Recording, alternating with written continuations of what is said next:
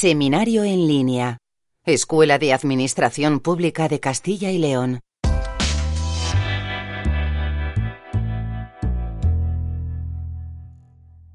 Bueno, pues vamos allá. ¿Qué inglés usas para participar en una reunión organizada por la ECLAB, la Escuela de Administración Pública de Castilla y León? Y contamos en este caso con Matías para que nos lo cuente. Bueno, Matías, seguro que tú tienes muchas, muchas reuniones y seguro que muchas también son en inglés, ¿no? sí, sí, sí, sí.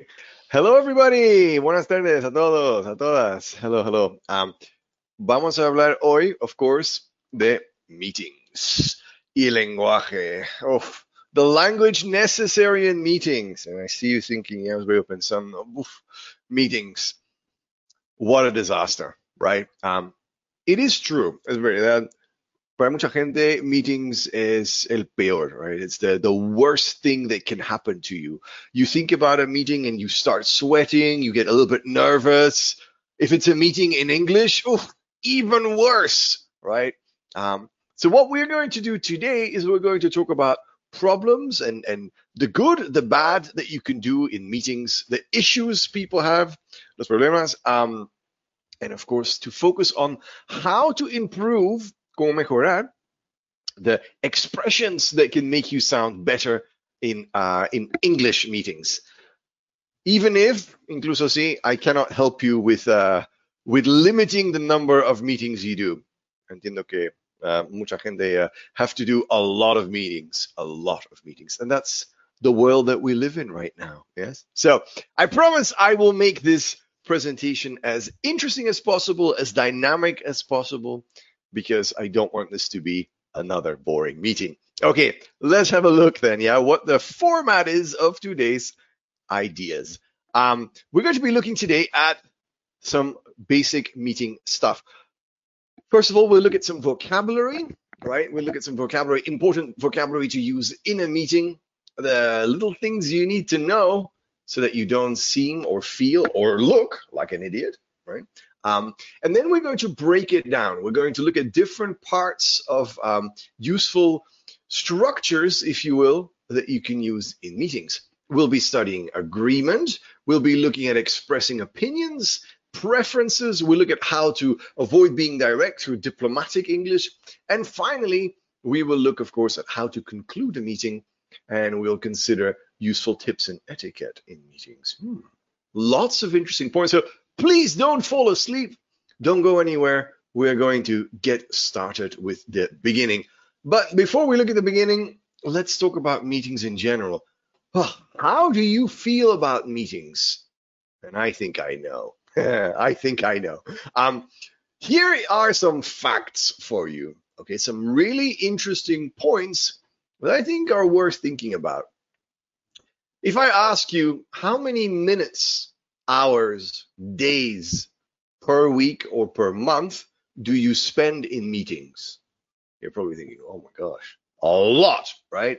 Um, I am sure that you spend a lot of time every day in meetings. Now, meetings, of course, refers to face-to-face meetings, um, presential meetings, as you say in Spanglish, we say face-to-face meetings, or um, also, of course, virtual meetings, right? What we're doing right now is a kind of meeting. It's more a presentation than a meeting, but it's a meeting in the sense that we are meeting all of us together here in, um, in on using an online platform to to to listen to someone in this case me I, at least i i hope you're listening all right um, but we are going to be uh, doing another meeting today another presentation and and that means that we have to ask ourselves how much of the meeting that we do is actually you know useful that's a really good question um, some people tell me students of mine they tell me no i i spend you know i i do like four or five meetings per day four or five minutes per day and how long are your meetings? I don't know, 40 minutes, 50 minutes, an hour. It depends on the boss, usually.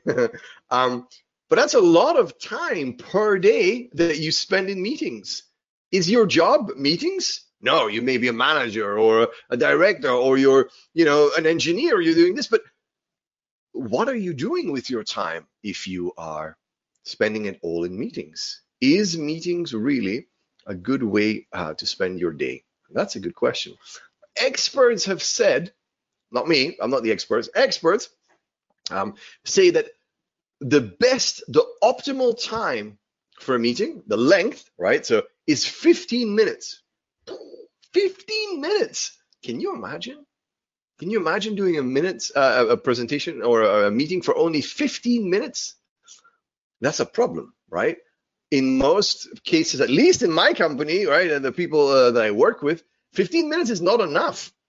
Uh, you know, usually my boss talks for 15 minutes, and then uh, maybe my boss talks a little bit more. But we we don't really we don't really do meetings that short. But that is supposed to be the best time. Now, the reason that we are supposed to do me- meetings for 15 minutes or less is because after 15 minutes, we um, we are we are no longer paying attention the the presumption is that between 16 to 17 minutes that's when the first time is that your attention kind of like goes away in a meeting and that's that's definitely not good so 15 meeting is optimal but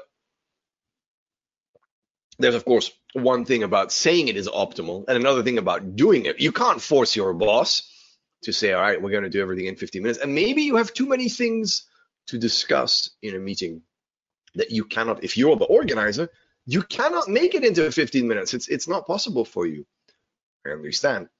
So we are forced in a world where a lot of our daily tasks are actually doing meetings. Even for me, and I'm a teacher. Um, you know, a lot of my my work is really this. It's meetings. It's it's not fun. And that's the other thing. No one likes meetings. I mean, I like teaching meetings. Don't get me wrong. I enjoy teaching this, but who enjoys sitting in a meeting? Who enjoys preparing for a meeting? Who enjoys listening? People don't do this, you know. Um, and I speak about 15 minutes as the optimal meeting time, but I've had students that told me, "Oh, what is your longest period?" Think about this right now, right? Now, think about this with me. What is the longest period that you have spent in a meeting? Was it one hour? I think you've had meetings longer than that. Was it two hours? Maybe three hours four, five, six, six. I've known students that I've worked with here in Spain who told me they've had a meeting that was the whole day. I'm like, a whole day meeting. Oh my gosh, that sounds awful. but also an enormous amount of waste of money. I think about that, right? So that's the other thing that we see here. 400 billion euro uh, dollars, 400 billion dollars is the amount of money that is estimated to be um, badly spent on US meetings in, in you know in an average year. What that means is that the time that you are in a meeting, of course, you are paying attention, but someone is paying for your time, right? Your boss, your company. Um, and so if you unite a number of people for 15 minutes, that's cost. That's a cost right there. So $400 billion only in the US. Can you imagine how much it is in Europe? I'm sure it's the same, maybe even more, because I think in Spain we love meetings. Uh, that's great. Yeah, just a couple of meetings. That's that's perfect. So meetings that are unsuccessful, meetings that are unproductive, unfruitful, we can say as well, aren't only bad for us because you know it's it's a waste of money. It's also a waste of uh, so a waste of time. It's also a waste of money it's both a waste of time and a waste of money. So that's a huge problem. Now, if you do meetings and they are not 15 minutes, maybe they're one hour or two hours or four hours or eight hours. The question, of course, is are you paying attention for eight hours in a meeting? And if you say yes, I am not going to believe you. if you say to me, yeah, I do a meeting every day for four hours and I'm paying attention the whole time. No, that's not true. Most of us, when we're in meetings, we we are distracted, right? At least once. Think about this. If we consider this framework right here a meeting, and I challenge you right now and ask you, have you ever done anything else while listening to this uh, presentation in this meeting? I am certain that the answer is going to be yes, at least for the majority of you, because that's who we are. Most people like to multitask, right? That's only normal. We don't have enough time. At least I don't have enough time. I don't know about you guys, but there's not enough time in the day to do everything. So if we have time to do two things at once, most people will. In fact, 73%. Wow, what a huge number. 73% of people um, that do meetings that were interviewed admit, admit, yeah, maybe it's more, but it's 73% that admit that uh, work on other things in a meeting. Now, if you're productive, you can maybe write an email at the same time, but I don't think you're paying attention to both at the same time, right? You are prioritizing. But if you're writing an email, at least you're doing something else that's productive. But maybe you're on your phone, you know, doing Instagram, or um, maybe you are playing, I don't know, Candy Crush. Maybe you are watching TV. Horrible. That's terrible. You would never watch TV at the same time as doing a meeting. But remember, when we are, um, when we are, when we, when we can go back to the beginning of the pandemic, beginning of the pandemic, not now, beginning of a pandemic, many of us had to work online. I still work online and I enjoy working online. But in the beginning, it was a bit different, right? We have to go online and we have to spend time speaking to people. And I know that most people in the beginning, they didn't turn the camera on. Now, in this particular meeting, no one turns the camera on, so it's okay, right? But um, generally speaking, in, in meetings, it is recommended to have your camera on so you can see everybody. When someone speaks, you know who's speaking, you know where they are, you know that they're awake.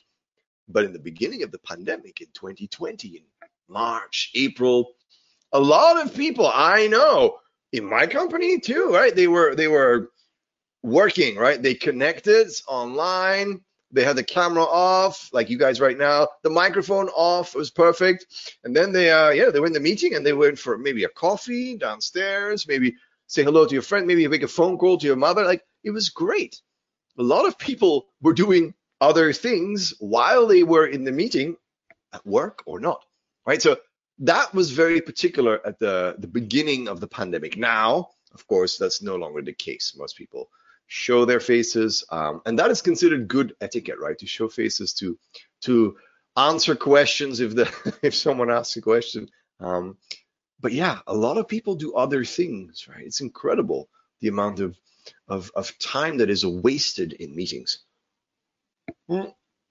Another interesting anecdote that I wanted to share with you. Some of you might know this, but in Amazon, the company, um, the the the CEO and the top level of the management team was trying to make meetings more mm, more productive more economical right? So they were trying to see how can we make our meetings shorter.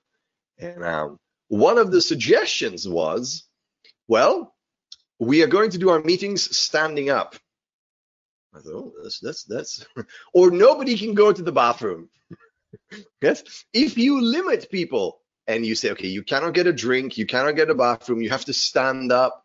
I think the more uncomfortable you are, the more likely, the more probable it is that you will want to be finished soon. But, but, if I admit, you know, to to saying, okay, yeah, my meetings are sometimes a little bit too long too. I also think that most of the time, when a meeting is longer, when a meeting is unnecessarily long or too long, it is not usually because you are speaking too much. Most of the time, it's because the meeting is unorganized, or the agenda is a disaster, or somebody is speaking way too much, right? Maybe it's dominated by a boss that just wants to share everything with everybody, or people are talking about a whole bunch of other stuff. So I've heard people talk in meetings about, you know, your friends, your family, you know, it's great. Uh, but that's not the meeting. Yes, uh, that you you can joke about that, and I enjoy talking about that too. But that makes the meeting a lot longer if you include that, and that's what I want to start with today. The beginning of the meeting, we arrive, okay, and um, we get to the early part of the meeting. Let's have a look at that. Okay, so we arrive at the we arrive at the meeting, and if you were here for my first class in February, you'll remember I told you what happens at the beginning of a meeting. People are nervous, right? Remember my handshaking? That's that's what I did in, in, in the beginning, right? People are nervous because if you have a meeting in English, and for this class, we're going to assume that you do meetings in English, right? You're standing there and you you're nervous. You go, oh my gosh, what a what if I have to speak to somebody in English? Oh, yeah. You start shaking. Everything is terrible. Maybe you are playing on your phone to try or pretending that you're on your phone so that nobody comes to talk to you, right? And before the meeting starts, if it's a face-to-face meeting, at least, you make some small talk, right? And we're going to talk about small talk in a moment. You you make conversation. You say, "Hi, hey, how's it going?" You go, "Oh, how's it going?" Um, I am fine, thank you. yes, you're panicking, but you remember your English classes, right? And you say, "Yes, I'm fine, thank you." How about you? Right? Because you're not you're not scared of that part.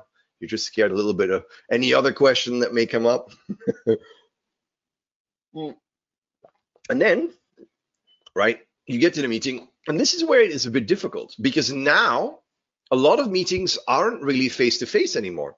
If it's face to face, I understand that your coffee will be shaking, you'll be nervous, right?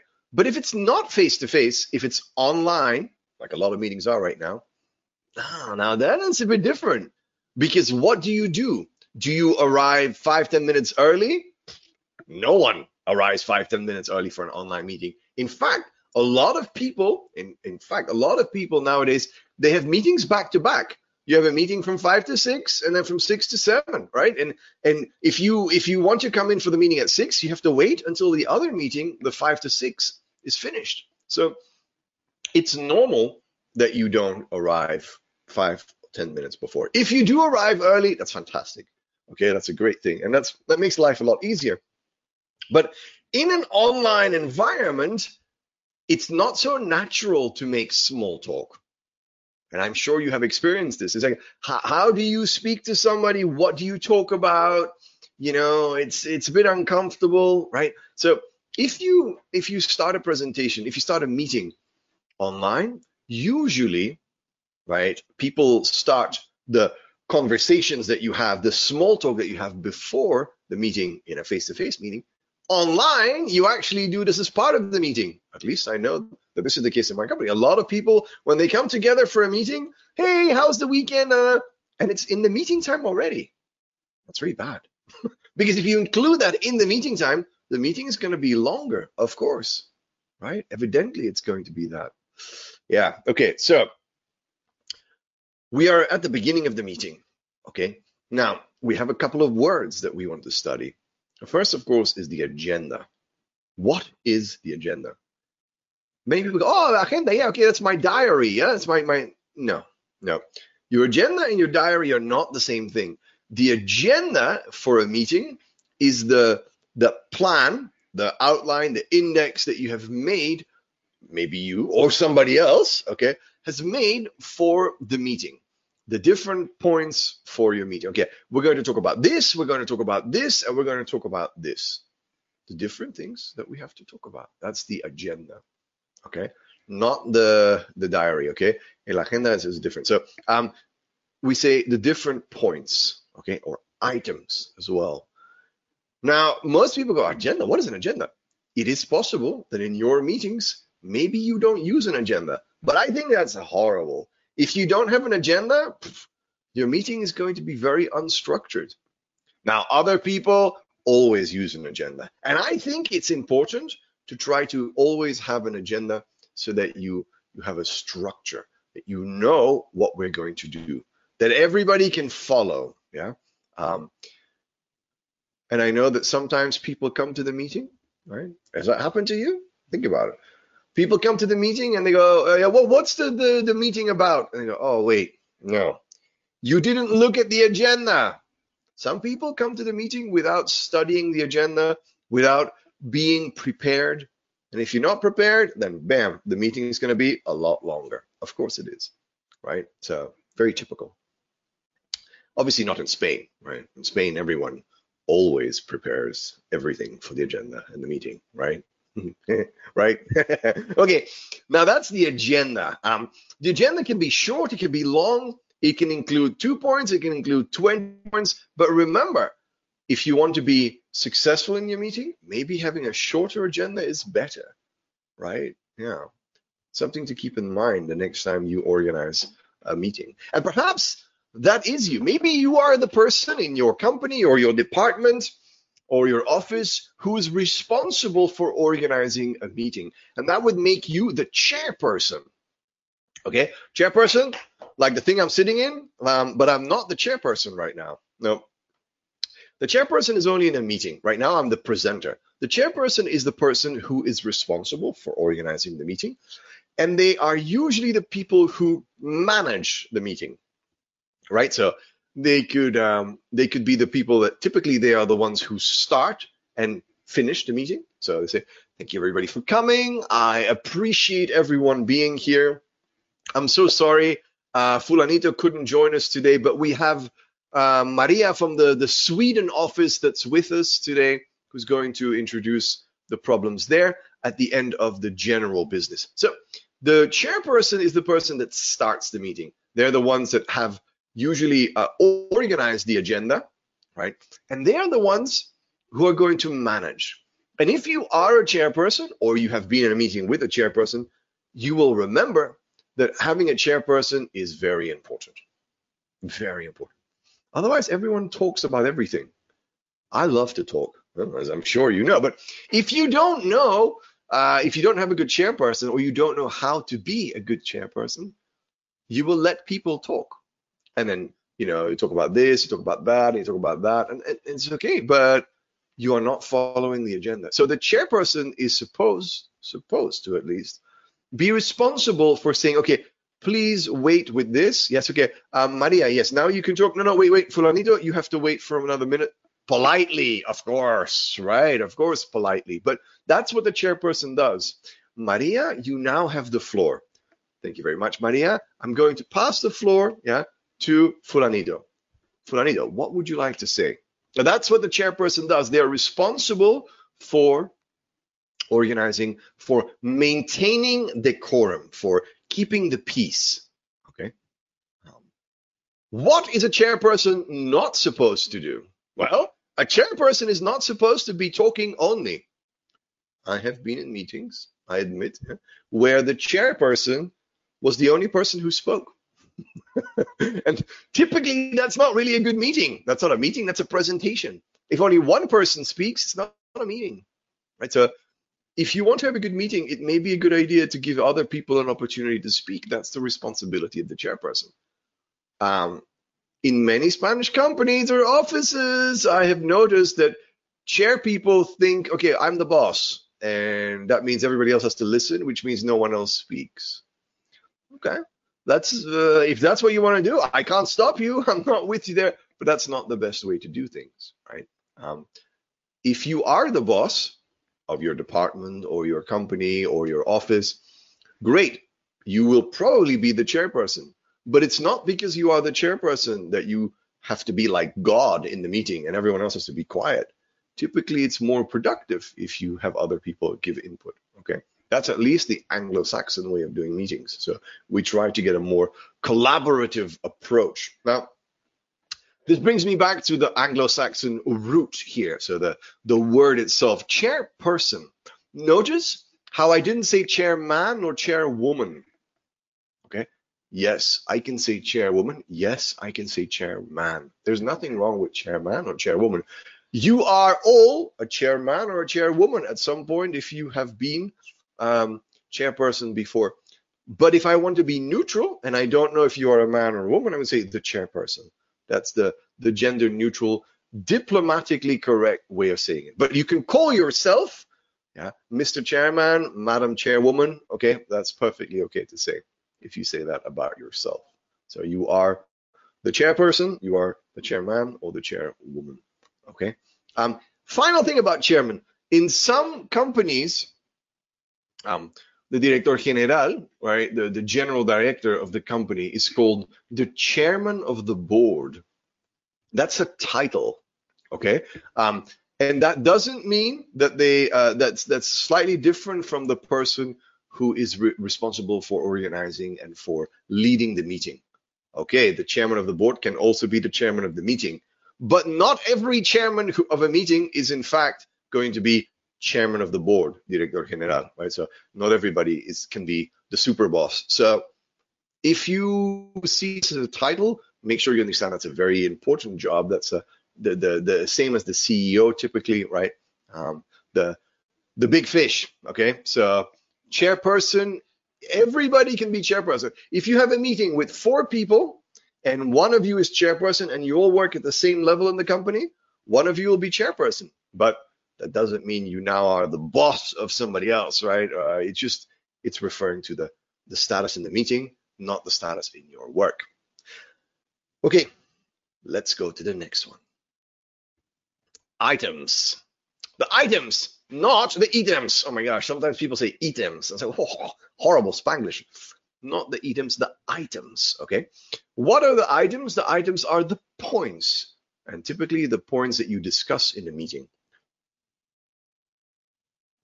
It's not only used for meetings.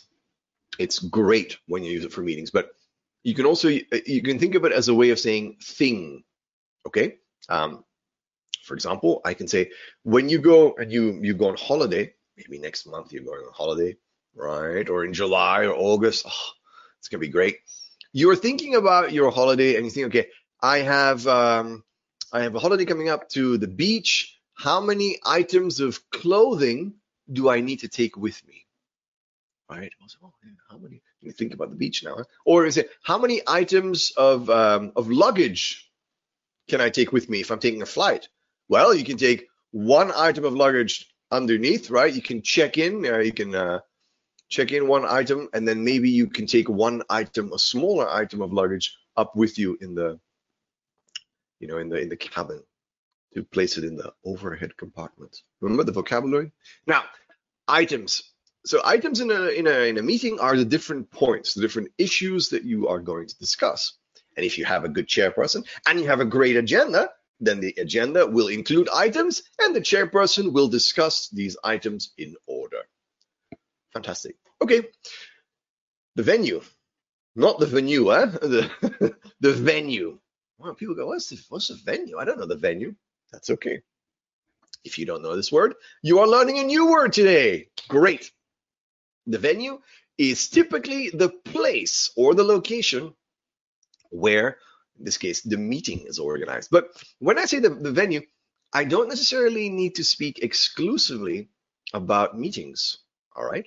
Um, so if you're going to get married, right? Right now, it's the season of weddings. Lots of people are getting married, right? It's beautiful. It's all nice, great. Now, when people get married, where do they get married? Well, the venue of the wedding can be anything, right? So some people like to be traditional and they go to a church. The venue of the wedding is the church. Perhaps they're a little bit more extravagant, right? And they want to to get married on the beach. Then the venue will be a beach somewhere. Perhaps they have a big party in a hotel. Then the venue of the wedding is at the hotel.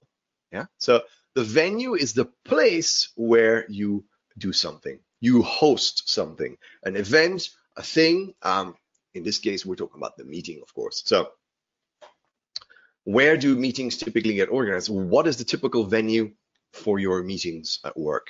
Maybe you have a conference room, right? Um, maybe you typically go, go you typically go to a client's office, right? That could be the venue as well. Maybe for your meetings, um, your your chairperson says, okay, everyone get out. We're, we're going to go to uh, to a restaurant to have a meeting. I don't think that's a good idea, but but you know it, it could be a venue as well. Okay. All right. So the venue is the place where something is organized. Okay. Um, small talk. Huh. Small talk, which I know you talked about with one of my colleagues, I think it was Lila, who talked about small talk a couple of weeks ago. Um, and of course, small talk refers to the polite conversation that you have at the beginning. Okay. And like I said, when you have an online meeting, it's a bit more difficult to make small talk because if the meeting starts at five, like in our case, uh, you don't really make small talk, but you can. You can. Uh, maybe it's a good idea normally, at least in my meetings, meetings take a little bit longer, right? And so um, even though 15 minutes is best, sometimes meetings are an hour or two hours. And if you have a two hour meeting, it may be a good idea to have a five, 10 minute window um, to go for some coffee. You know, I love my coffee, or perhaps to go to the bathroom as well, right?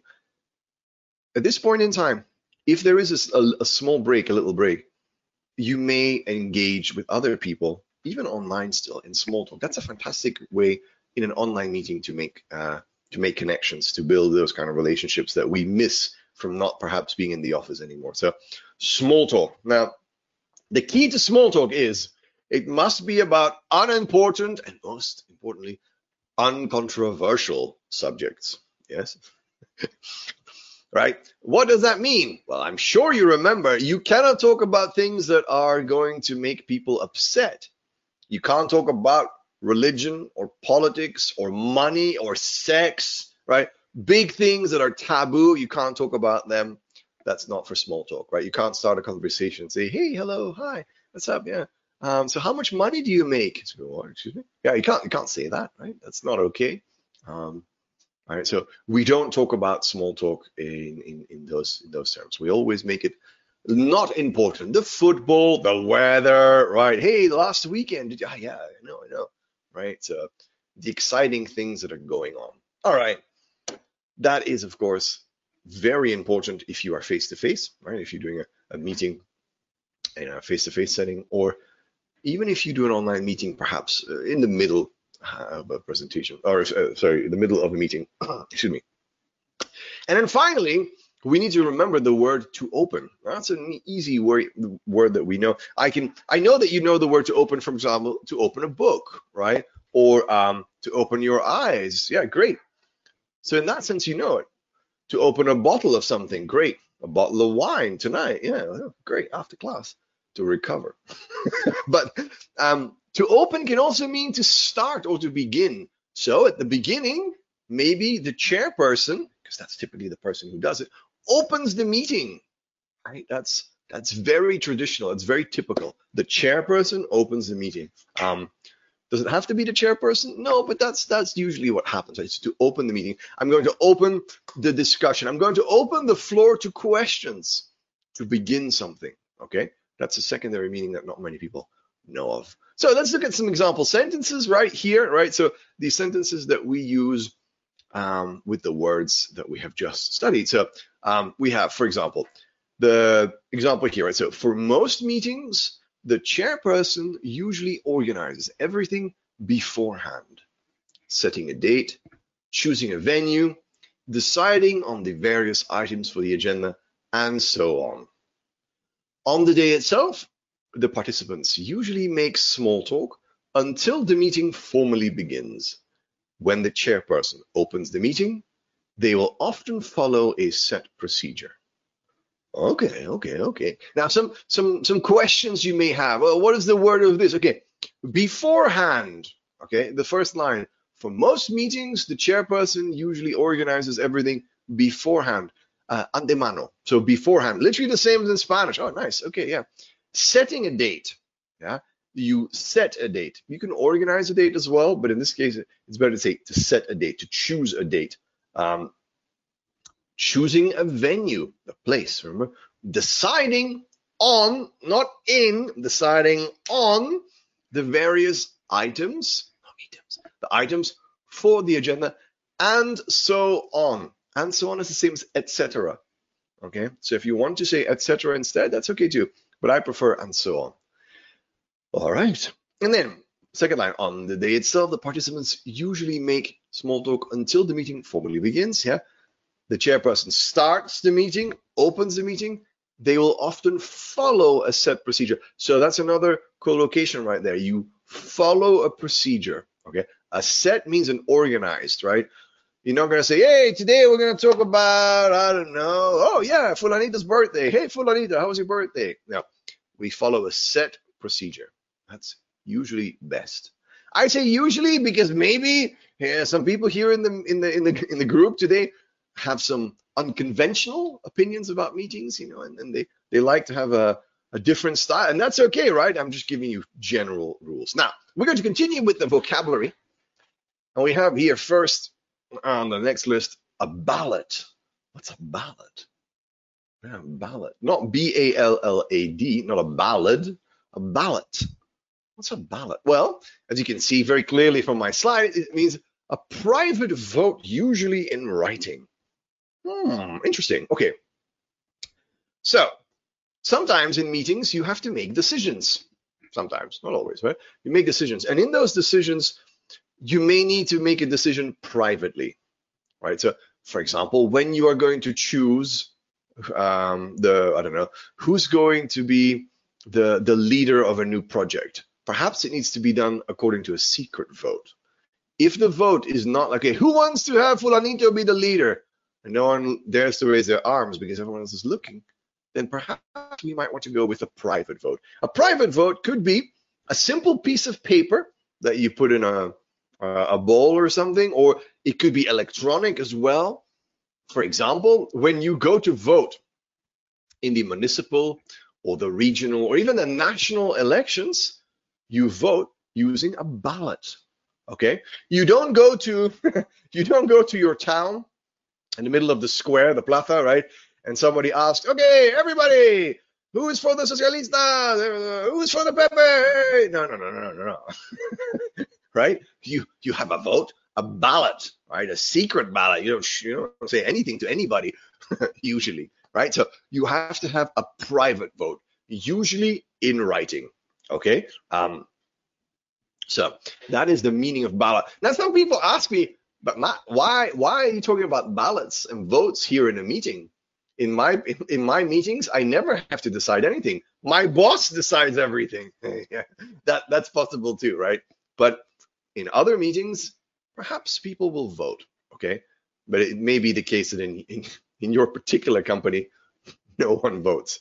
Right? You you are informed of the decisions. You are not part, consulted in the participation of the decisions. That that's my case too when something happens in my company, I, I don't I don't make decisions. I don't have a vote. I don't even have a voice.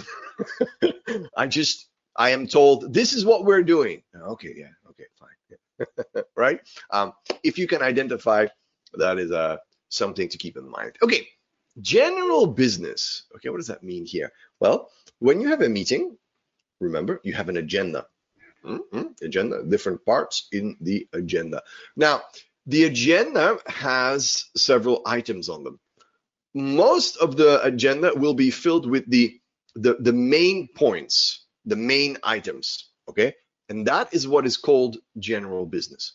General business is the main reason for the meeting, okay? We're going to have a meeting next week about the location of our next conference. Perfect. And the general business is the different venues, the possibilities of uh, going to the beach or in the mouse, all the different things that we have to discuss connected to the next conference. Okay, that's the general business.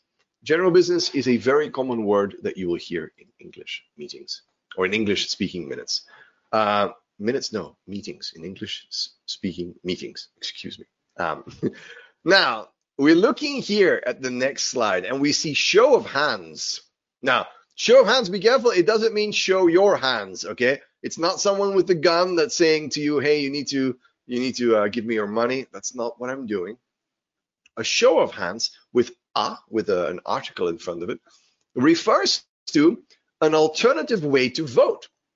A moment ago, I told you, hey, listen, do you know maybe we could um, we could use a vote right with a piece of paper or electronically, right? You can vote with a ballot.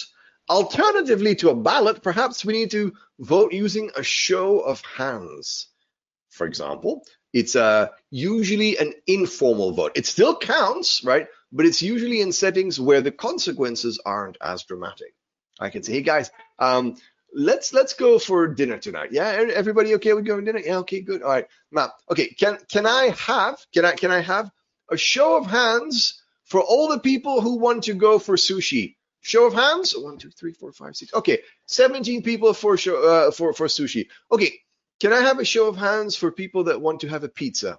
Pizza, hands up. Yeah, show of hands. Okay, one, two, three, four, five. Okay, so a show of hands is a way to indicate visually with your hand that you are voting for or against something. Okay. Like I said, your political decisions are not made with a show of hands, right? Um, when we when we discuss serious things, we don't show we don't use a show of hands, but then we use a ballot. However, in a public setting, yeah, it's perfectly acceptable to use a show of hands. Hmm. Okay, minutes. No, not those kinds of minutes. No. Also, I can speak about seconds, about minutes, right? About hours. Yeah. In time, minutes exist. Correct. When we speak about meetings, minutes have a second meaning. Minutes to us are the official record of whatever happens in the meeting. All right. Oh, yeah. Now you're thinking about it. Yes. Um, so not the acts. That's a Spanglish expression. Okay. We don't say the acts. We say minutes. And sometimes some people have to do the minutes. They have to create the minutes. And it's a an awful task. I don't know about you, but I hate when I have to take minutes because that means that I'm not listening to anything. I'm just sitting there, usually a book, and I'm uh, writing, writing, writing, writing. And at the end, then I have to copy what I wrote in my book on a document. And then typically the meetings are shared with everyone in the meeting, um, everyone that was present, so that they have a physical copy, a record of the of the meeting. Right. In some places, they might even vote in the next meeting on the the veracity, on the the accuracy of the meetings that were established or drawn up by whoever it was that was taking the minutes. So the minutes are an official record. No one likes the minutes. No one likes doing it, right? It's a, a really ungrateful task. It's a lot of writing, a lot of, it's not fun. And doing minutes in English for you, I think would be very difficult. Um, but they are useful for you guys. If you didn't understand something, you can always check the minutes and go, oh yeah, what did I learn there? Oh yeah, of course, that's what they were talking about. Now I understand. So if you have minutes in a present in a meeting, it's a good idea to double check them after every meeting so that you know what it is that you you missed in terms of information. So show of hands and the minutes, the record, right? Um, good, good, good, good, good, good. All right. Now, for or against, of course. Um, to, to vote for something or against. When I say to vote, notice that I say vote. I don't say boat. Boat, no. A boat is something that you use in the summer, mm, if you're lucky, right?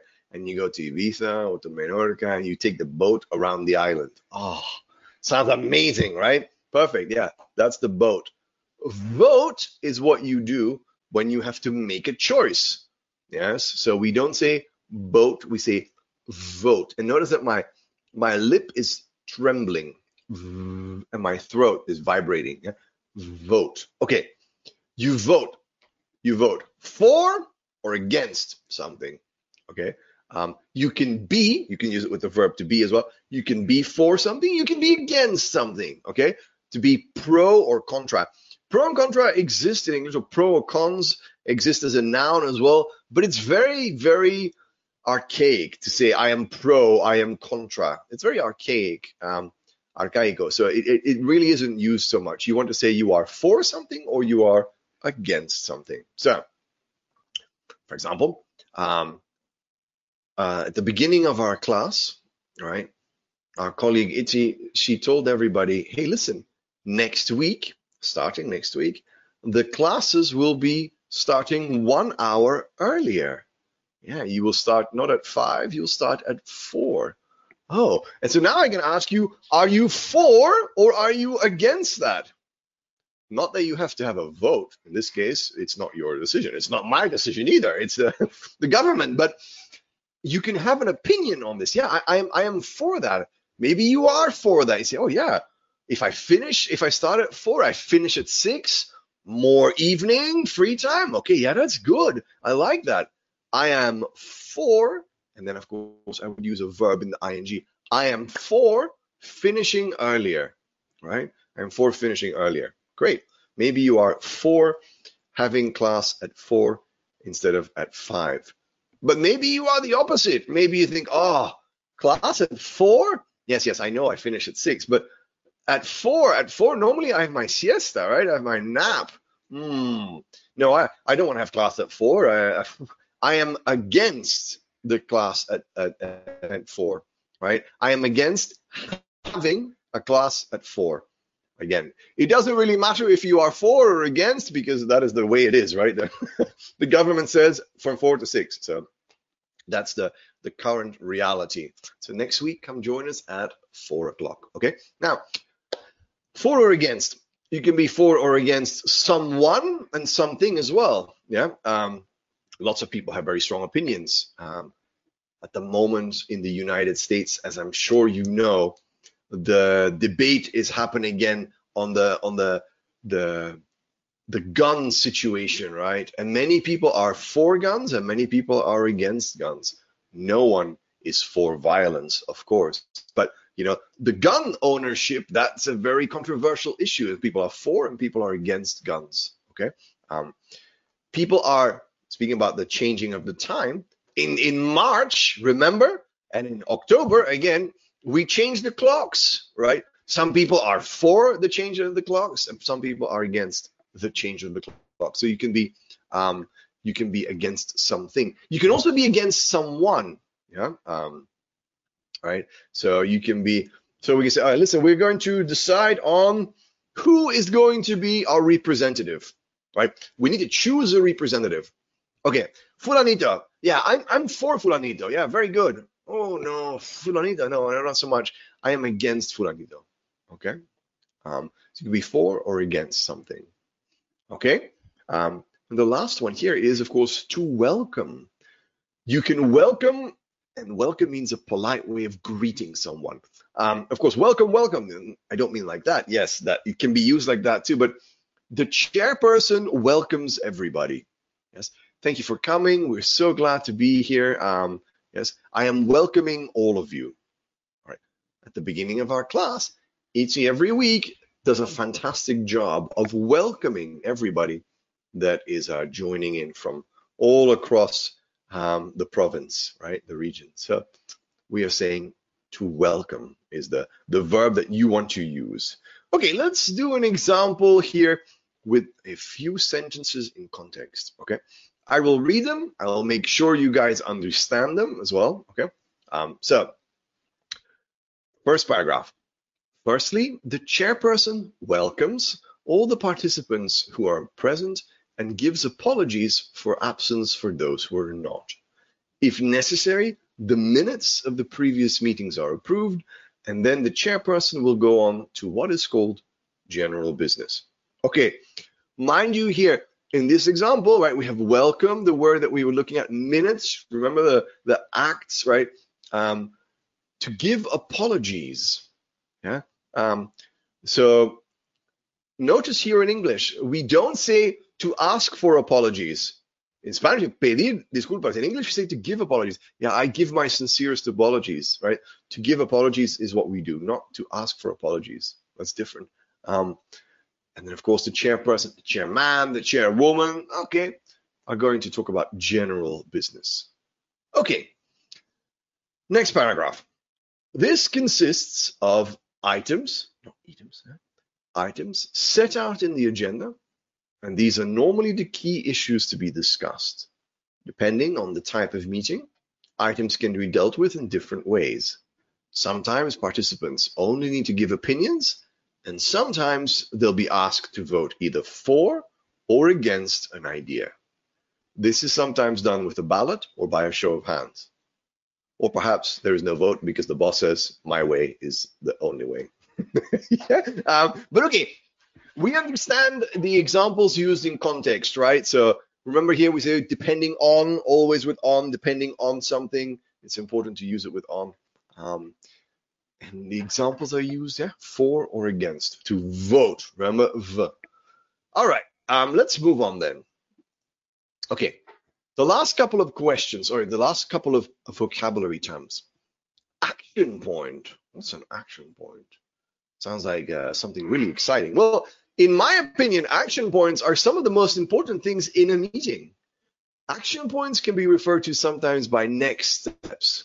Okay, next steps, of course, refers to what are we going to do to implement our decision if you decide something. if there's no decision, that's a big problem. But for a moment, let us work with the assumption that something has been decided. We have decided to do this. We have decided that we want to have the next conference in the Bahamas. Oh, yes. Amazing. Great.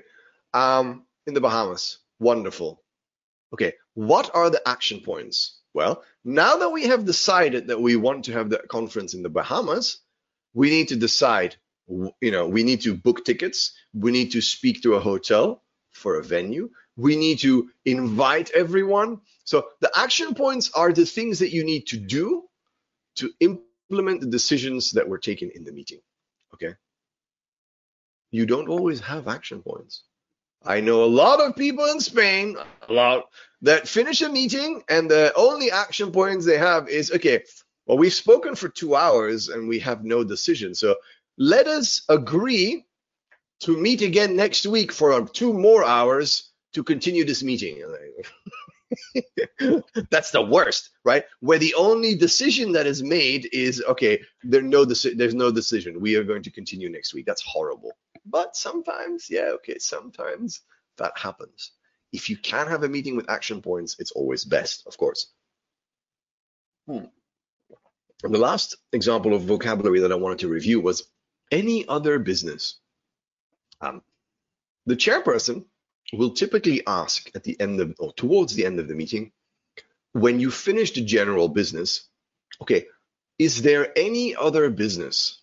All right. And it refers to the idea of okay, does anybody have anything that they want to discuss that is not connected to the general idea? Okay, so we are speaking today about the conference, where we're going to host the conference, the the you know the next conference that we have. We have decided, we have decided the action points. Okay, now let's look. Are there is there any other business? Yes, yes. I would like to talk about the um, the timetable in September. Okay, now that's a good moment to talk about this. Or maybe the chairperson says, well, let's talk about the timetable for September in, in our next meeting. But if you want to bring up, if you want to discuss something that's not included in the general business, that is normally discussed in other business. Any other business is usually abbreviated AOB. So if you see AOB, yeah, if you see AOB on the on the agenda, don't worry it means any other business. Okay. Please be careful. A very funny mistake, but a bad mistake, is when people accidentally don't write any, but they write some. You oh, but any and some is very similar. No, it's not. It's grammatically different. But that's not the problem. because if you write S O B, that is very different. Okay. You go, SOB, what is SOB? AOB, any other business. SOB, some other business. no. SOB means son of a bitch. So that is not the same at all. You want to be careful. And if you write SOB, that is going to be very funny. Okay, people are going to laugh at that. Don't, don't, don't, don't do that. Any other business. Okay, let's look at some examples in a sentence that we put together here. Okay, we can see here the um, the last part of the meeting. Once once the general business has been dealt with, the chairperson might ask the participants if there are any other points they'd like to discuss, often referred to as any other business, AOB. When this is done, the chairperson will close the meeting. If decisions have been made about further actions to be taken, action points will be assigned to the different participants. Okay, yeah. This is the any other business and the action points. This is an example of how to use it in context. It's up to you guys to use these words in your meetings when you have meetings in English. You will sound so natural when you use these words. But remember, AOB, not SOB. Okay. Okay. So, we're going to talk ahora mismo, vamos a hablar about agreement and disagreement and how to express your point of view concisely. Concisely means conciso, right? De forma conciso. Um, now, Spain is different and Spanish is very different. You know this, right? But uh, in Spain, in Spanish, when you have an argument with someone, you are very direct, yes? you say, no, I disagree. You're wrong. Um, and I have noticed this in the bars, in my office, with my friends, right? With everybody. People are very very direct. And here we have to make a big distinction between the language and the culture. Okay? Tenemos que hacer una, una diferencia entre la lengua y el idioma y, en, y la cultura. Because when we speak about English as a language, it's not the same as English as a culture. When you look at the language, you can learn the language perfectly. But if you learn the language without the culture, you will always sound a bit strange. Okay, I will give examples. When we express ourselves in terms of agreements in English, we are indirect. It's one of the biggest differences between English and Spanish. Spanish is a very direct language. English is a very indirect language. Yes, but no, but maybe. And people say, oh, it's, it's like Galicia. Eh, maybe, maybe a little bit like that. Yeah. Um, but it's different. Now, if you are grammatically and in terms of vocabulary 100% correct in English, culturally, you can still be wrong. And to point out, there is a small difference between the cultural way of speaking between Americans and British people. Sure, yeah, I, I agree. But Americans and British people are much more similar in their way of speaking than Americans and Spanish or uh, British people in Spanish. So, yes, they're a little bit different, but they are so similar, very different to Spanish. Okay. So when you say, oh, yeah, but I, I speak like an American, very direct. No, no, Americans are not direct, not like Spanish people. no. Um, Americans are a little bit more direct than English speakers, so than people from Britain. But as a rule, Spanish speakers are a lot more direct. Okay, and that's important to understand. So we're going to be looking today at uh, expressing agreement, preferences, um, diplomatic ways of, of, of always doing the same thing, being indirect. Okay, now when we have positive agreement, very often right? We are a little bit more willing to be direct than when we have a negative. Expressing a negative opinion is more difficult, of course, and it makes it a little bit uncomfortable to have to say that someone is wrong. yeah? So we don't necessarily do it that way. Um, we are more indirect. However, going into the agreement first, if you want to express agreement with someone in a meeting, right? Um, you are polite right? We're always polite. And you say, um, I couldn't, if you have very strong feelings about it, right? Strong agreement, I couldn't agree more, right? No podía estar más de acuerdo. Now, no podía estar más de acuerdo. Wow. Yeah, that's very strong. Remember, I couldn't is not negative. That's positive. I couldn't agree more. Perhaps I say, um, oh my gosh, the food, the weather, oh, the, the way of living, the quality of life in Spain is amazing. Yes, yes, yes. I couldn't agree more, right? Or perhaps you say the same thing with absolutely. Yeah, absolutely by itself just means the same thing. It means I agree a lot. I strongly agree. And saying I strongly, I totally agree. Okay, you can make it very strong with that. Now, these are the easy ones. Okay. Easy, but not 100% easy because this happens to be, ladies and gentlemen, one of the most common mistakes people make. common mistake. It's easy. Yeah, I know, I know. But in Spanish, if you think in Spanish and then you translate palabra por palabra, you are going to speak not English, you're going to speak Spanglish. And many people speak Spanglish here in Spain. It's terrible. You say I am agree. Uh, not I am agree. I am strongly agree. Uh, tampoco. We don't say I am agree.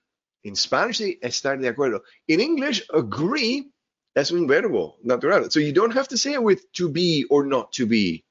That's not the question. yeah? We say I agree or not agree, but not I am agree. Never I am agree. Look at the list again. There is no I am agree. I agree, I disagree. I totally agree. I agree. I agree with you up to a point, but not, not say, we don't say, I am agree. Never. Okay. Be very careful with that. It's one of the most common mistakes people make. So careful, careful, careful. Okay.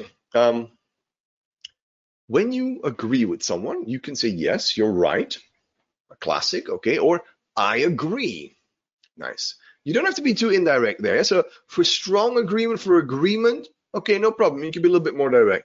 But, but when you are not a hundred percent of the same opinion as somebody else, maybe you say you partly agree or partly disagree. Right? It's possible too. You say, you're right up to a point, but you're right up to a point. Tienes la razón hasta un cierto punto, pero, or I agree with you up to a point, sin embargo, however, right, up to a point, not until a point. The words are up to a point. My recommendation for you people is to study these expressions, memorize them, practice them, and then use them in the meetings that you have. Okay, I am giving you the tools, los herramientas, and you have to use the tools. Okay, so, ojo, ojo, careful.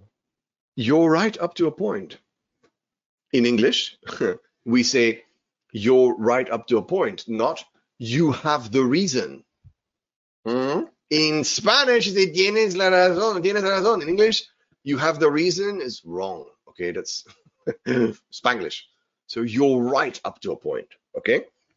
So strongly agree, agree, partially agree. All right, different ways of agreeing. Um, when we look at partially agree, we realize, yeah, okay, that's a bit more indirect, right? Up to a point, but however, right? Polite. What happens when we disagree? Where we disagree, now we are no longer so direct, okay? Um, of course, grammatically, it is possible to say, I disagree. Grammatically, there's nothing wrong with that. Remember, I disagree, not I am disagree. Right? I agree, I disagree, not I am disagree. Or you can say, I don't agree. But look at the other ones. I am not sure that I agree. I am not sure that I agree. Hmm, what does that mean? Okay, well, when you translate it, no estoy seguro que estoy de acuerdo. Um, okay, no estoy seguro. Okay, well, if you understand this in Spanish, if you translate, and a lot of you are translating, right? If you translate, you think, oh, oh, maybe it's 50 50, right? Maybe I'm not sure means I partially disagree. English, I'm not sure doesn't mean I'm not sure. This is where the culture is different from the Spanish culture. In Spanish, if you disagree, say, hombre, que no, right? you are very direct when you disagree. You go, nope, nope, nope, I disagree.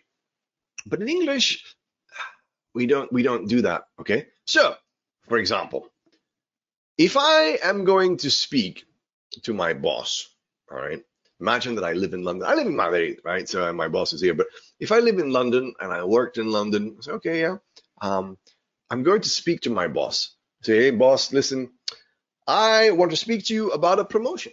I have worked here for 10 years. I have worked very hard, right? My students are very happy with me. I think I deserve a promotion, right? A promotion, and of course, an increase in my salary. Yes.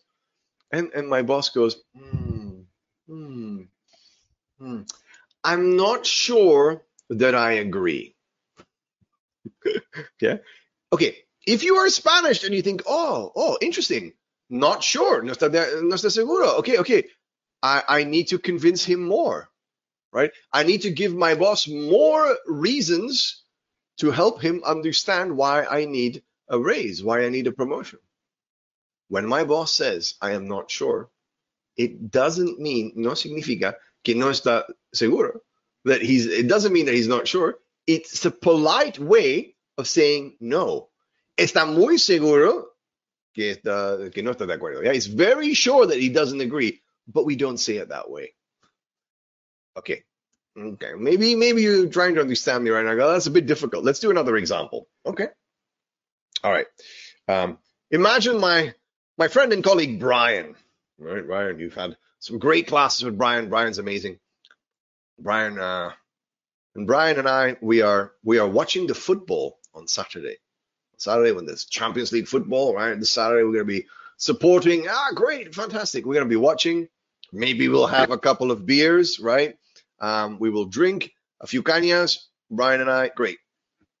And and while we are watching, Brian is drinking a lot of beers because oof, yeah, it's very hot and the cañas are very tasty. Oh, it's great.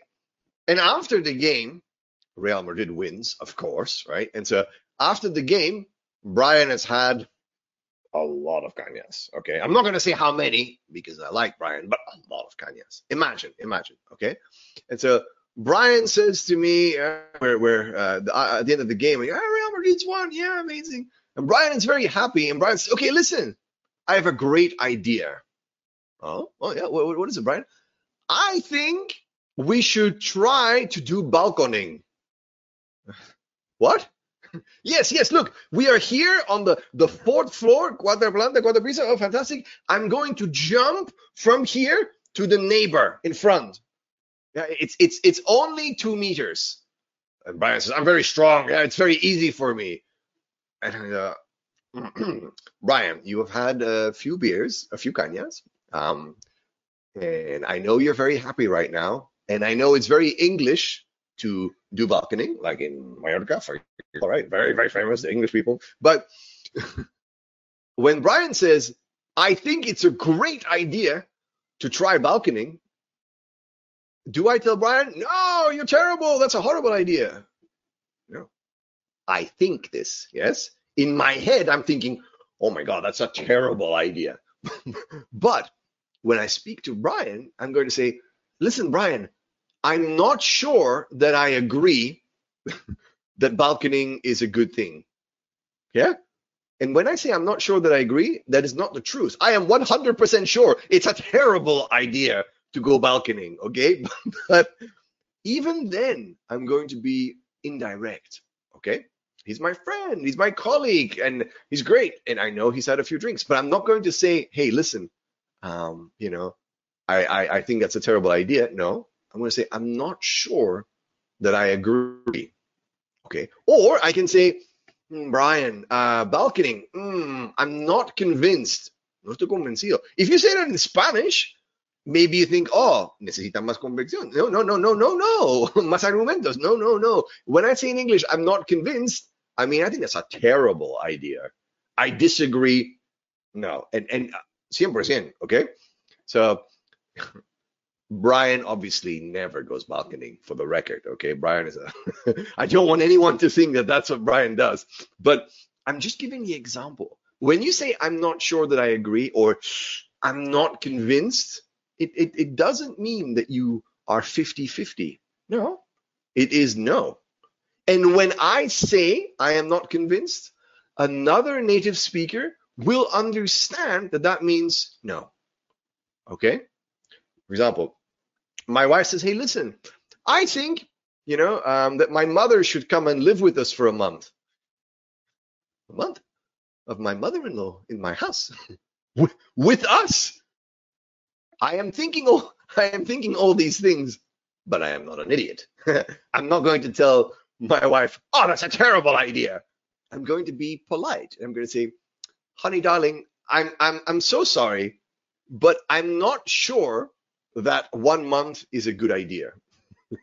yeah, I'm not sure. No, I am very, very, very, very sure that that's a terrible idea. But we don't say it like that. Okay.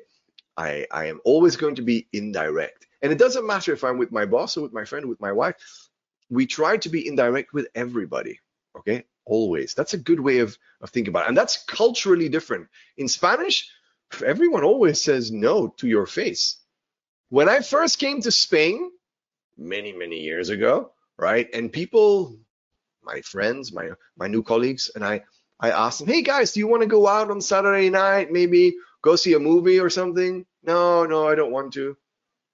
I I I was very shocked. It's like, wait, what? You say no to my face? It's it's it's like you're trying to hurt me on purpose, right? Of course that wasn't the case. We don't we don't want to hurt people in Spain. When we're direct, that's the normal way of speaking. But in English, being direct would be considered rude. Yeah. inappropriate. So we're never direct. You can, of course, still have expressions. You can say, I strongly disagree, or I totally disagree, or I disagree wholeheartedly. Ooh, that's a good word to learn here. Wholeheartedly. Con todo mi corazón. Yeah, so wholeheartedly, an adverb that's a, a really useful one to learn, right? It's a synonym here for totally or completely. Wholeheartedly. That's a good word, word of the day, right? So if you disagree with someone in a meeting, please keep in mind that if it's a meeting in English, we are going to find it very strange if you say, no, I disagree, because we're going to think that you are angry at us, okay? That you are upset at us, when in reality, you are only expressing your opinions, okay? One of the stereotypes, was the stereotipos, right? One of the stereotypes for Spanish people is that in London, in America, people always think this. When you go to a bar in Spain or a restaurant, you, even when you walk past, it always seems like everyone in Spain is fighting. This is true.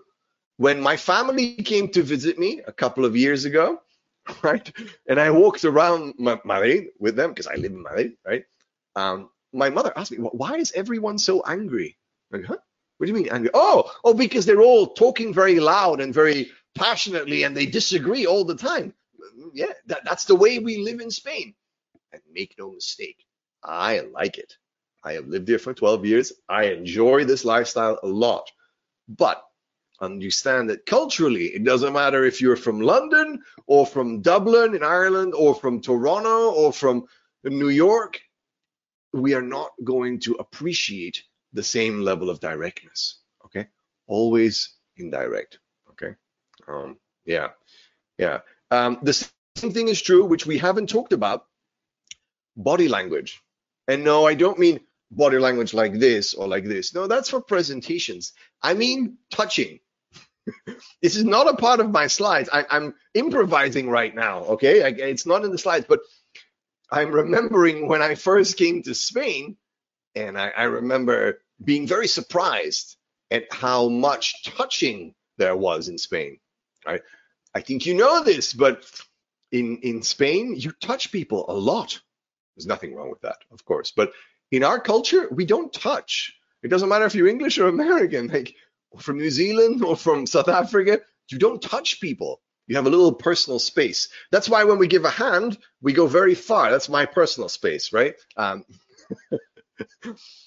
here in my, the beginning, when I came to Spain, I, I, I, I thought everybody was very, very touchy. Okay. One, people kiss a lot. Yeah, uh, one, one, two. I don't know. The rules are where you are from, but you you have to kiss a lot. In our culture, in meetings, you don't kiss.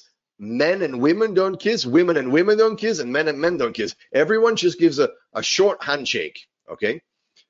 But it's not only that, and I think most of you know that kissing in, in our culture is not the same. The other thing that I was really surprised about as a man was the amount of touching from other men you think, touching. Yeah. So when you shake someone's hand, we do like this. In Spain, there's a lot of like this, and like, you know, there's a, a lot of arm grabbing. And like, what, why? When I was teaching face to face, a lot of my students, when they came in and they were like touching me, I said, why, why, you, why is everyone touching me? This is very, very uncomfortable in the beginning. I am used to it now. I, I, don't mind, of course. But this is something to keep in mind when you are in a meeting to respect other people's boundaries, especially if they're not from Spain, if they are speaking or raised, sorry, in an, an English environment. It's going to be very uncomfortable for them if you invade that personal space. Okay. Um, I like Spain, right? I like it a lot, but just remember that that is something that we do differently. Giving opinions.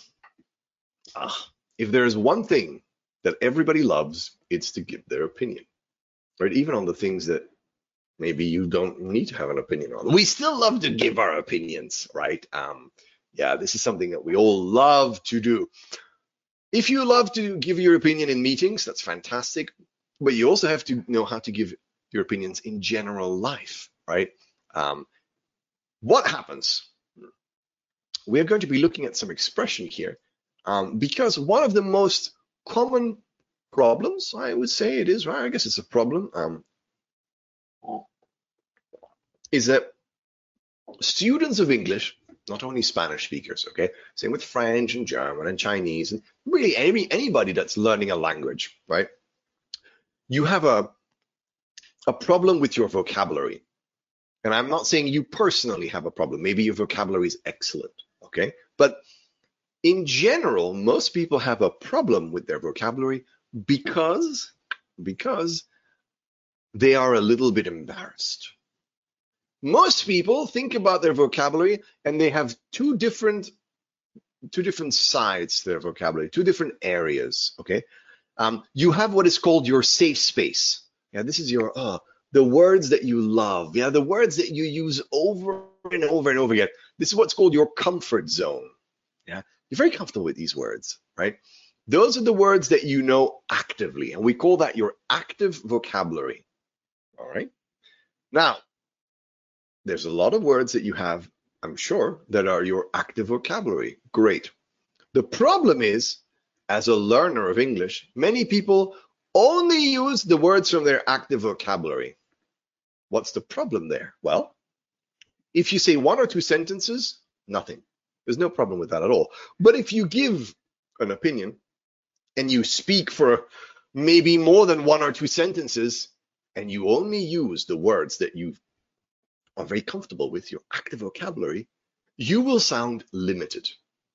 Yeah. In fact, you will sound like you are six years old because that is what children sound like. Children know a lot of words, but they don't use a lot of words. That's something that we learn in primary and more importantly in secondary education. We learn how to express ourselves more eloquently. We learn bigger words. We learn more fancier words. We learn words that make us sound smarter. Okay. I don't I don't want to say that you guys don't sound smart. but if you only use your active vocabulary, there is a risk, right? That perhaps you may not sound like you are mm, 16 or 18. Perhaps you'll sound more like an eight year old. And that's something to avoid. So we have active vocabulary and then we have passive vocabulary. And passive vocabulary are the words around you that you recognize. You, you know them, right? I know that word. I know that word. But it's not because you recognize it that you use it. It's the words, yeah, I, I don't like it. No, no, I'm not going to use that one. I'm not going to use that one most people have a very large passive vocabulary, especially on paper. Yeah, in, in audio, it's different, right? When you have to listen, of course, my listening skills are not so good, but if you have to speak, right, you have that, those words that, ugh, yeah, no, that's your passive vocabulary. And then finally, you have the unknown, all the words around the, the, the language that you don't know, right? I suspect that a lot of you have a good active vocabulary, but a fantastic passive vocabulary. Words that you recognize but you don't use. Is that wrong? No, there's nothing wrong with that. But I'm going to hopefully help you overcome that problem, superar, overcome that problem by reminding you of these verbs and expressions that we have here in front of us, specifically related to opinions. Most people have the problem when they have to express an opinion, they always say the same. I think, I think, I think, I think, I think, I think. Perfect. There's nothing wrong with I think. You can say, I think, um, I think the weather in Spain is fantastic. Correct. But that's only one sentence. And if you have to give your opinion in more than one sentence, you will sound repetitive very quickly. It is something that in Spanish you do instinctively. And you notice that in a child that they don't do this. They sound repetitive because they only use the same words, the words they're comfortable with. Now, if you learn the expressions on these slides, or sorry, on, on this slide specifically, you will be able to express yourself a uh, in a much better way. I'm going to read the sentences out for you, and I'm going to be looking at these specific expressions that we're looking at. Okay, so number one, in my humble opinion, this is not the best idea. That's an indirect way of saying, I think that's a terrible idea. No, but this is not the best idea. That's an indirect way. But really, the expression that we use to express our opinions is the first part. In my humble opinion. En mi opinión humilde. Ooh, that's nice. Yeah, that's an expression that you can use directly. I recommend studying it, I recommend practicing it, and recycling it in the meetings that you do in English. In my humble opinion, in my humble opinion, okay? Not from my opinion, or not for my opinion, in my humble opinion. Okay, in English, we like to make it indirect by saying this is not the best idea.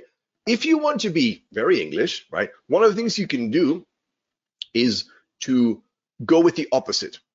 Um, so if I say that's a terrible idea, that's very direct, very direct. We don't like that. So instead of saying um, very direct, I'm going to say, in my opinion, this is not the best idea. I have eliminated the negative. If you think of a scale, una escala, so, and you have terrible and excellent or best, okay? Terrible idea, best idea. If I say it's not the best idea, I am eliminating that one, but I leave interpretation for maybe it's a bad idea or okay idea, a so-so, a good, a very good, all the other ones. Yeah. So by using it in a negative of the opposite, I am being indirect. Okay, but that's just a, a, a way to be indirect. Going back to the expression, in my humble opinion. Okay. Next one. I honestly, not honestly, okay, I honestly feel that Spain is a great place to live. Spain is a great place to live. It's just my uh, my opinion, right? The really useful expression is I honestly feel. Notice that I put that in brackets. That is optional. Optional? In English, in, yeah, in English it's optional.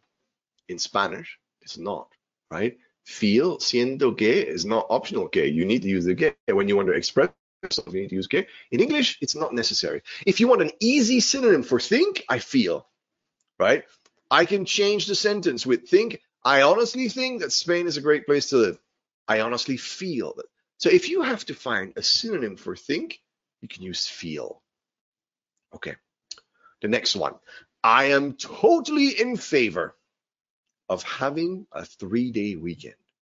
Estoy totalmente en favor de, o a favor de, tener un, como que tener, having, oh yeah. Why is it having in English, but tener in Spanish?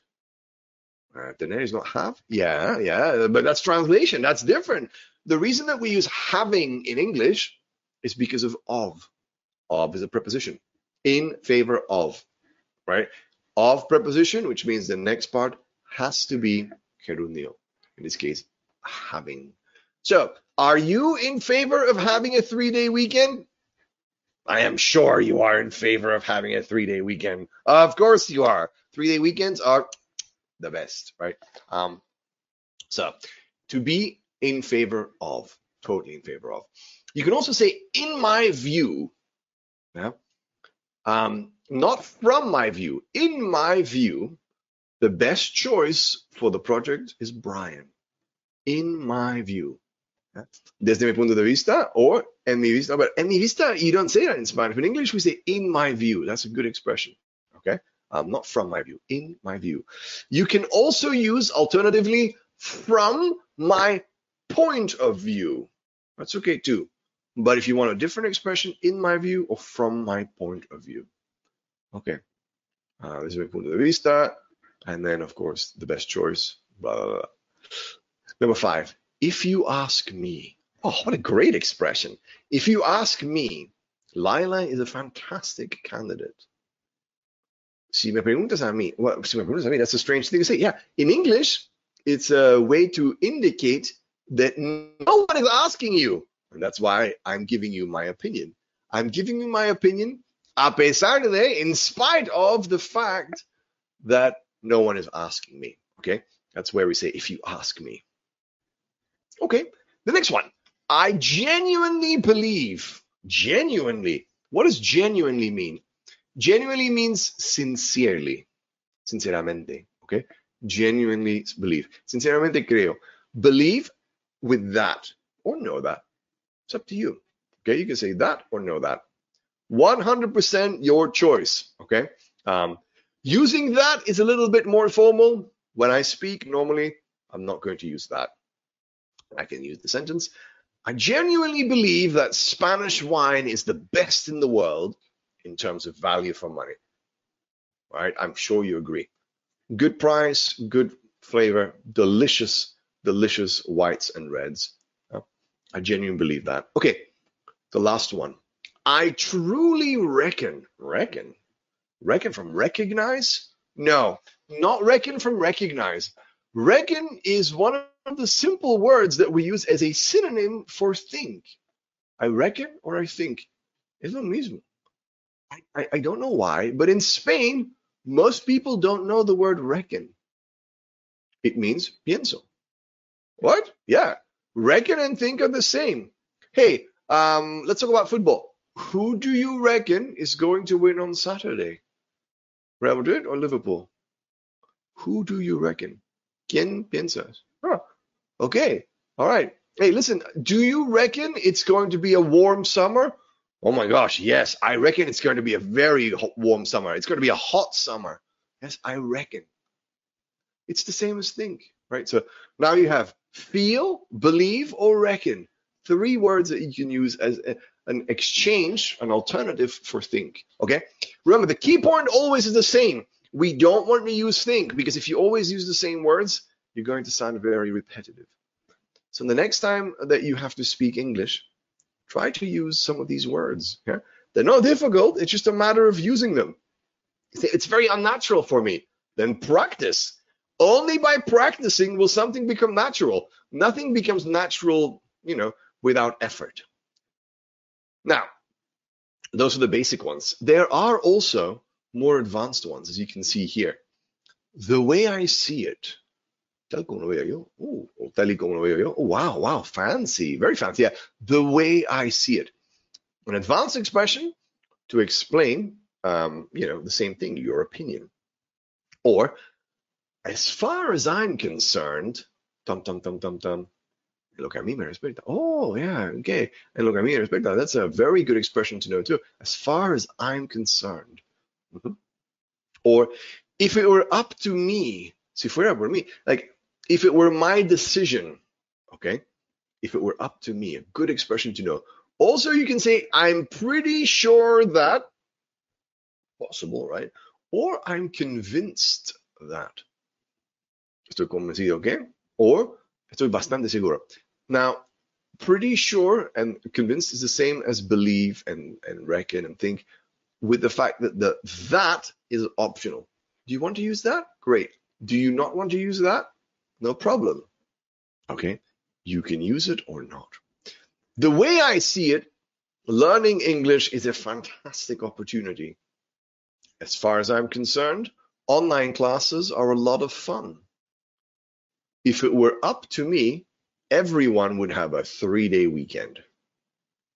I'm pretty sure that this summer is going to be very warm. I am convinced that everyone is paying attention. Right? I hope. All right, let's move on. Okay. Now, the next part we're going to look at is stating a preference. Um, mm, when we state a preference, we are basically choosing. And this is one of the most common mistakes people make because when you look at preference, most people use the word prefer. Claro que sí. Because when you say prefer, you are speaking like you are in Spanish. Prefer, preferir. Hey, they're the same. If I say to Spanish people, hey, rather or prefer? Elige. Oh, no, prefer, prefer, not rather. Oh, rather is a terrible word. I don't like rather. That's okay. I am here today to help you understand and overcome, superar, like I said earlier, your fear, superar tu miedo, right? Um, with the word rather. When I ask a student, hey, what does rather mean? People are often confused. In general, they are confused. Okay, rather is como preferir. Okay, okay, perfect. Yeah, it's como preferir. What is the difference? Uh, the difference between prefer and rather, I don't know. Say it's, I, I don't know. Yeah, most people don't really understand the difference between rather and prefer. And if you don't understand the difference, then how can you use it? And then people people tell me, but Matt, no, no, I don't like rather. I'm always going to use prefer. Okay, but most Spanish people make mistakes with prefer. Hmm.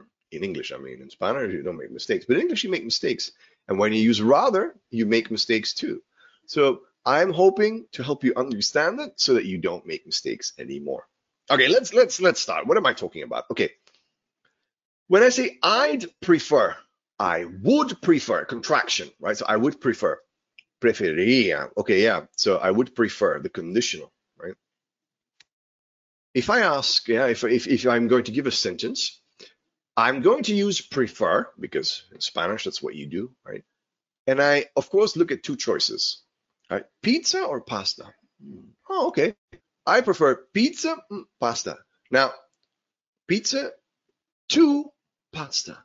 Look, prefer something to something else.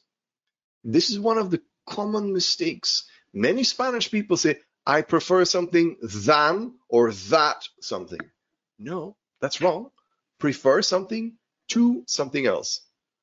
So you prefer pizza to pasta. Maybe you prefer wine to beer, or maybe you prefer beer to wine. Maybe you prefer mount, the mountains to the beach. Okay, perfect. All of these are great, but you prefer it to something else. And people go, but wait, do I have to use the two? No, you don't have to use the two. You can just say, I prefer pizza. If you are not going to give me your second choice, then you don't have to. But if you're going to explain both choices to me, you need to give me very clearly prefer something to something else. In meetings, you are often asked for your preference. And in that case, you need to be able to say, I would prefer this to that. I would prefer option one to option two. Okay, so we remember prefer with two, right? Um, now, with when you use sustantivos, when you use nouns, I prefer pizza to pasta or pasta to pizza or whatever. Great, it's not difficult. What happens when you have to use it with a verb? Ah, and now look at the second line. I prefer relaxing to working. Yeah, of course. Most people would prefer relaxing to working. I mean, well, I don't want to use the gerundio. I want to use the infinitivo. Impossible. If you have two options, you have to use the to, the preposition to. I prefer verb to verb. And if you use a, a preposition and a verb, you know the second verb, work, is going to be in the ing. So it must be to working. And because you use a gerund here, you also have to use a gerund there to make them balanced. I prefer relaxing to working. That's a bit complicated. Many Spanish people, when they use prefer and they use a verb, they make a mistake. Okay, but does that mean that I have to use prefer and a verb in the gerundio? No, no. If you don't make a full comparison, if you don't use the second option, if you only use the first option and not the second option, then you can use the infinitive. I'd prefer to be in the Bahamas. Me too. yeah. Um, so, in summary, prefer with with to, and you say prefer something to something else, not than, not for, not that, to. If you have verbs, you use to gerund verbs, ings. And if you don't use a second option, you can just use the infinitive. All right. Okay, that's pretty far. That's a bit more difficult. But what about rather? Well, when you use rather, um, it's not a verb. No. So what is rather? You go, what is rather? That's a strange question. Well, rather in English means preferiblemente. It is an adverb, es un adverbio, and it means preferiblemente. So if I say yo preferiblemente, obviously you understand that after that you need to use a verb because yo preferiblemente it makes no sense. You need to use a verb. So rather is used because after rather you have to use a verb. Rule number one, you have to use a verb. If you don't use a verb after it, it's wrong. I'd rather something. No, must be with a verb. I'd rather eat, relax, be, do, go, stay, doesn't matter. I'd rather verb. And this is where right, the meaning is a bit different in Spanish and English. But we prefer rather. I, I like rather, I don't like prefer. Because with rather, I don't have to use to. Rather is with rather is with than. I'd rather eat pizza than pasta. I'd rather relax than work. I'd rather be in the Bahamas. Hmm, yeah, notice. Yeah, of course. Cuidado. We notice. We we uh, we see here. Very easy when we say rather. I don't have to work about the gerundio. Why not? Because it's used with than, and that is not a preposition. So I don't have to stress about that. I'd rather than prefer to. The to is a problem. The than is easy. So I can use rather with a verb directly. So when I'm going to compare verbs, a native speaker is always going to use rather. Always. Okay. I'd rather do this than that. I'd rather go there than be here. I would rather be in the Bahamas right now. Okay, perfect. I, I would prefer to be in the Bahamas right now. That's the same sentence. I choose rather. Rather is better than prefer. And I know that you don't agree. I know that you say prefer because it's similar to Spanish. But if you use it, don't make a mistake. It's more difficult to use prefer because you have to think about the gerundio, right? And of course, the big problem for you is that you speak Span English. You speak Spanglish.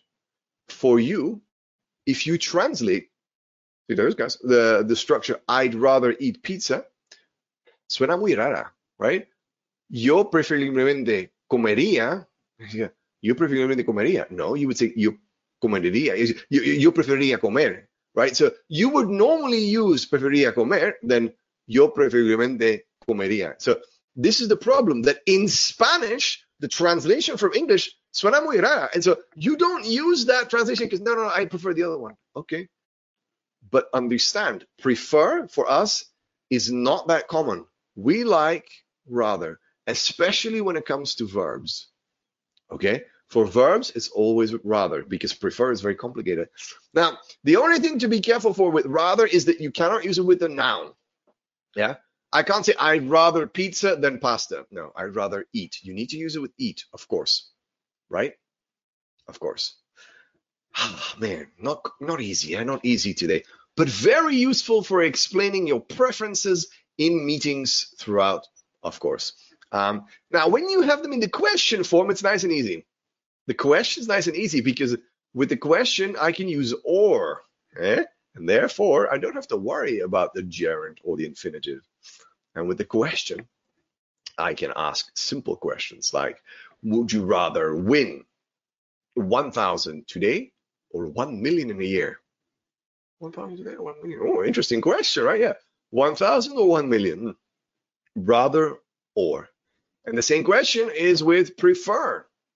Hey, would you prefer to go on holidays in Malaga or Santander? Yeah, prefer or. Would you rather go skiing or go diving? Hmm, maybe you don't want either of those choices, right? But would you prefer a cup of coffee or a glass of orange juice in the morning? Hmm, I like both. Not together, okay? But, you know, I like both. Uh, I would prefer first a glass of orange juice and then, right, uh, a cup of coffee. But you prefer something or something. So in the question, you can use prefer or rather or. And that way you don't have to worry about anything. So for the questions you can choose. But when you answer and you give two choices be very careful. Okay? Um think about that. Diplomatic english. It's difficult to be diplomatic well you have to be diplomatic in english especially when you speak it um, we're going to be looking at some expressions and some statements that are used to react to statements and opinions that you don't agree with.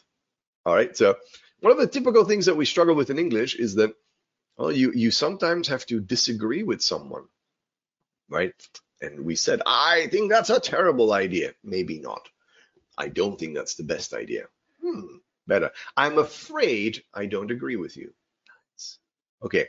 Um, so what is a good idea is to concede, conceder un punto, right? Say, okay, yeah, I, I, agree, but I don't like it, but okay. And and to maybe but right to go around and to change the opinion afterwards. Let's look at a few example sentences that can do that. Okay, so let's look at these. Oh, nice! It's got the Spanish translation. Excellent. Nice and easy. So the phrase here is, I understand where you're coming from. However, dot, dot, dot. Entiendo su punto de vista, sin embargo, right? That's a great sentence to, you know, to, to change it up, not to say, whoa, no, I disagree. Let's, no, it's indirect. I understand where you're coming from. Now, do you have to use this expression? Well, mm, I can't force you to use it, but you should understand it. When someone says where you're coming from, right? De dónde vienes? De dónde vienes? De Madrid. Or yeah? so you you you have to understand that when it says where you're coming from here is figurative. It means the point of view. Okay. When someone says, I'm prepared to lower my expectations, but estoy dispuesto a rebajar mis expectativas, pero, right? Notice again that the translation isn't exactly literal. We understand, right? Uh, not I am disposed. No, we say I'm prepared. That's okay. Someone says, uh, and you you disagree with say, mm, that's not exactly how I look at it. That's not exactly how I look at it, right? No es exactamente como lo veo yo, right? Very indirect expression. Good expression to remember. Okay.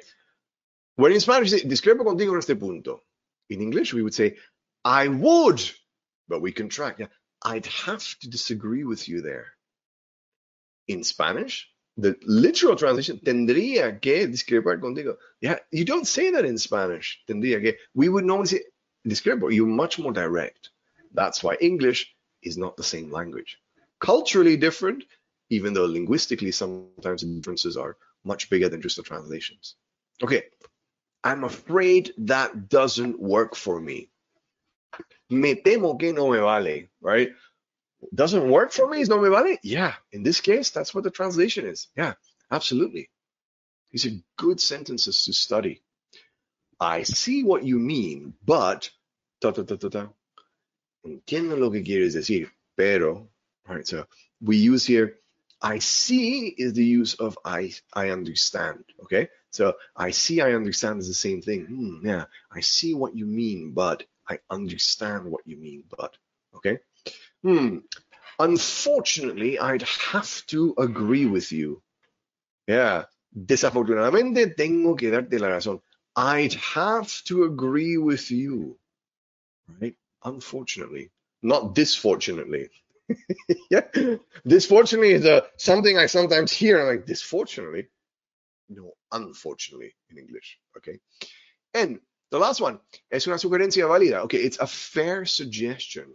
Fair is a great example that we use in English to explain that something is justo, válida, razonable. Especially in, means, yeah, that's a fair suggestion. Okay, yeah.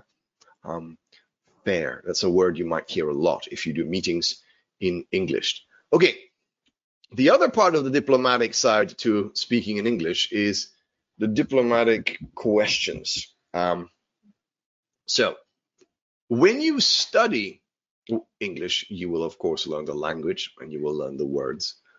But one of the things, like I said, you, you need to understand the culture. So, this is a conversation. This is an example of a conversation between a boss and an employee. Okay, a boss and employee. Okay, and I'm going to read it here for you. And I want you to think about what these sentences mean and how you would translate them in Spanish. The main point with these point with these, with these with these examples is that I'm trying to help you understand that English is indirect. Okay? Very indirect. Let me share. So, for example, have you so imagine the boss, right? Have you reached an agreement on the Saudi contract yet? Not yet. There are still one or two things we need to discuss. O sea, no. yeah? Um, not yet? Todavía no. Okay, we don't say no. We don't say no. We say not yet because it suggests that you're very close. One or two things, but maybe it's a hundred things. It's a way to avoid, yeah? Um, so have you reached an agreement? Ya habéis, uh, habéis puesto de acuerdo, um, right? On the Saudi contractor, um, look at the Saudi, not yet.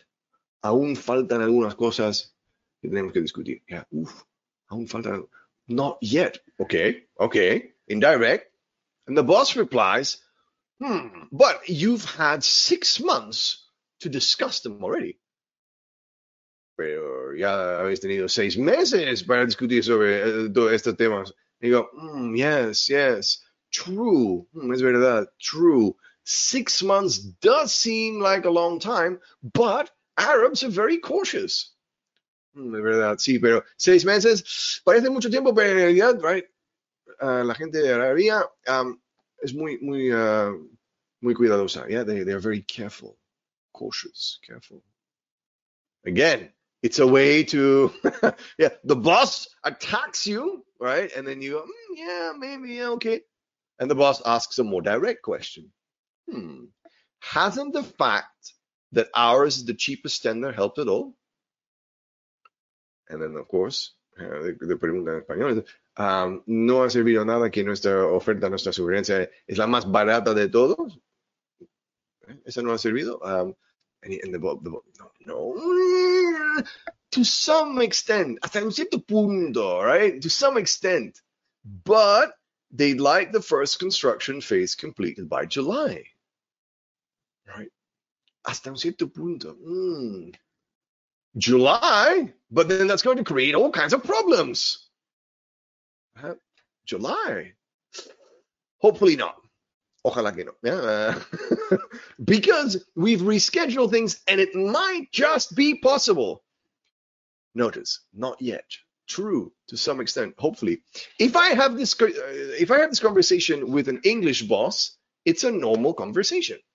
If you have this discussion with a Spanish boss in Spanish, maybe the Spanish person, the boss, is going to think that you're being sarcastical right? Because that's not a normal conversation. If you do this in Spanish, you will sound like you are being a clown.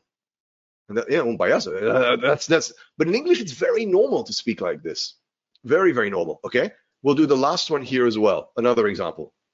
Okay. A boss and an employee. right? So, okay. so we lost all record of our accounts when the network went down. Did we?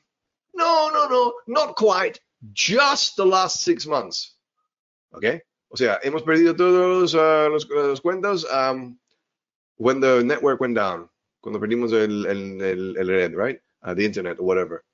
No, no, no, no. Solamente los últimos seis meses.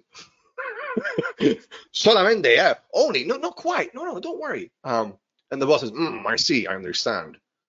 And I suppose it's too late to do anything about it now. Um, no, not necessarily there might still be a way of getting into some of the files. Not necessarily. Might still be a way of getting into some of the files. What I don't understand is why the accounts department, debt department, didn't back up the system. Yes, I know. That is standard procedure. and the boss asks, does that kind of thing happen a lot? ocurre a, a, menudo aquí? No, not as a rule. No, no, no. En general, no. It's just one of those things. if if you have this discussion with a Spanish boss, they're going to think that you are joking with them. Okay? This is not normal in English. It's not normal, sorry, in Spanish. But in English, it's normal. And that's where I want to finish for today. These examples that I have included here on the slide are ways of avoiding the use of no. If you are speaking in a meeting or with someone one to one and you don't want to say no, you can use negative responses. Hopefully not, not yet, not quite, not as a rule, not necessarily, not really, not entirely, right? That's when you want to say no, but you cannot. And if you want to say yes and no at the same time, that's what we call hedging. Hedging is yes and no, saying yes and no at the same time. So it depends, yes and no. On the whole, yes, not if we can help it. And then look, not as a rule, not necessarily, not entirely, are used in both. Okay, so you can use those for both of those. Y con esto vamos a terminar por hoy. Thank you very much for listening to me. Muchas gracias a todos y a todos. De verdad. Thank you, thank you, thank you. Muchísimas gracias a ti, Matías. Estábamos aquí por el chat comentando que, madre mía, ya si con esto no, no, no salimos ahí con buen, con, con, buen resultado de una reunión, ya no se puede hacer más. ¿eh? Con todo lo que nos has explicado y los super ejemplos aquí que nos has puesto, yo creo que, que vamos. Aquí Teresa te dice fantástica clase, muchísimas gracias. Gracias. También por aquí Alicia, pues te agradece mucho el tema de poder escucharte, ¿no? Durante estas dos horas, además que ella se va a presentar al examen en este caso Uh. prontito ahí del C1, Ok, good así que, que lo va a tener ya en junio, así que ahí le deseamos un montón de suerte y bueno, le viene fenomenal escucharte. Así que estupendo. Por aquí también, nada, te dan muchas las gracias. No tengo así ninguna dudilla. Eh, muy bien. Así, ¿Ninguna pero pregunta? vamos, si, a ver si llega alguna. Muy buena clase, muchas gracias. Hasta el próximo, te dice Sonia. Raquel también, muchas gracias, como siempre. Vamos a ver Mm. si hay alguna manita levantada. Aquí, por si queréis hacer alguna pregunta con micro o decirle algo aquí a Matías, que yo le voy pasando vuestros vuestros agradecimientos, pero también, oye, que, que si los escucha vuestros, pues lo podemos hacer a través ahí de, del chat. Mira, te mando uno por aquí por el chat para que lo puedas Ok. Ahí. Es de. María Ángeles. Ah, thank you, María Ángeles. Very nice comment. Muy amable. Muchas gracias. Ah, Y por aquí Clara también te dice, excelente planteamiento de clase, dice, muy, muy útil, muchas gracias. Por aquí también dice que bebas un poquito de agua, por favor. Yeah, I, I need to drink. Tengo que beber un poquito más porque uf, hemos hablado mucho hoy. Ah, sí, sí, Ay, sí. qué bueno. Por aquí también te dice que sí es todo ok, ahí te decía María Ángeles. Muchas gracias también de nuevo y hasta la próxima, te decía Alicia. Y bueno, muchos agradecimientos más que si te parece, Matías, pues yo te recopilo así, luego te, te haré llegar. Perfecto, Si te parece nada, un- te dejo un minutito para que te despidas, últimas recomendaciones y yo continúo y cierro la sesión. Muy bien, muy bien. Ok. um, al final, it's very simple. Hay que estudiar. La, the expressions that we have studied today, the expressions that we looked at today, if you study them, you will be easier, you will find it easier to, to understand meetings. It's a matter of studying and having the confidence to use them. Hay que usarlas, right? So if you study the expressions, use them in your meetings. That's how you make it natural.